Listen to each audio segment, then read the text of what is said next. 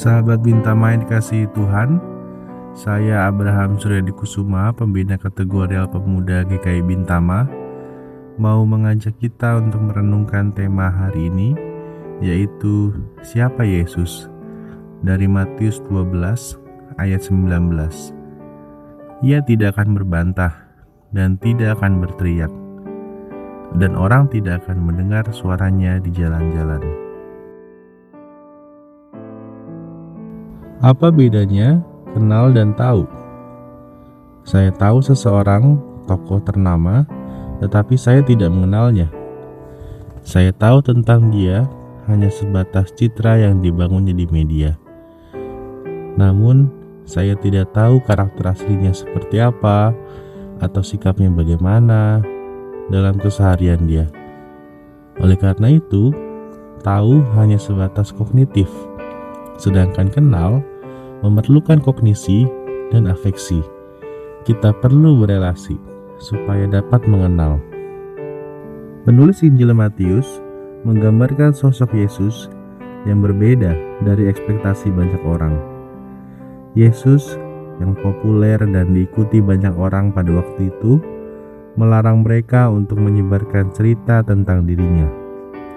Ia menolak untuk terkenal.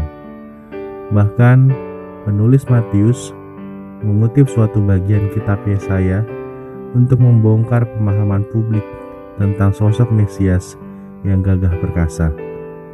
Yesus sebagai Mesias tidak suka bertindak agresif, bertengkar, atau berkelahi dengan orang-orang yang memusuhinya. Ia adalah hamba Allah yang setia dan rendah hati.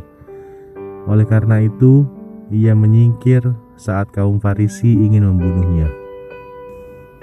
Sahabat Bintama, banyak orang hanya tahu tentang Yesus, tetapi tidak mengenalnya. Mereka memiliki ekspektasi tanpa kedekatan relasi dengan Yesus. Akhirnya, mereka kecewa saat Ia tidak mengabulkan doa-doa mereka, atau mereka mundur ketika Yesus mengajarkan pengikutnya untuk mengampuni kesalahan orang lain. Maka, mari kita bertanya pada diri kita masing-masing, apakah saya mengenal Yesus?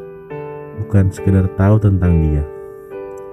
Jika saya mengenal Yesus, maka siapakah Yesus bagi kita?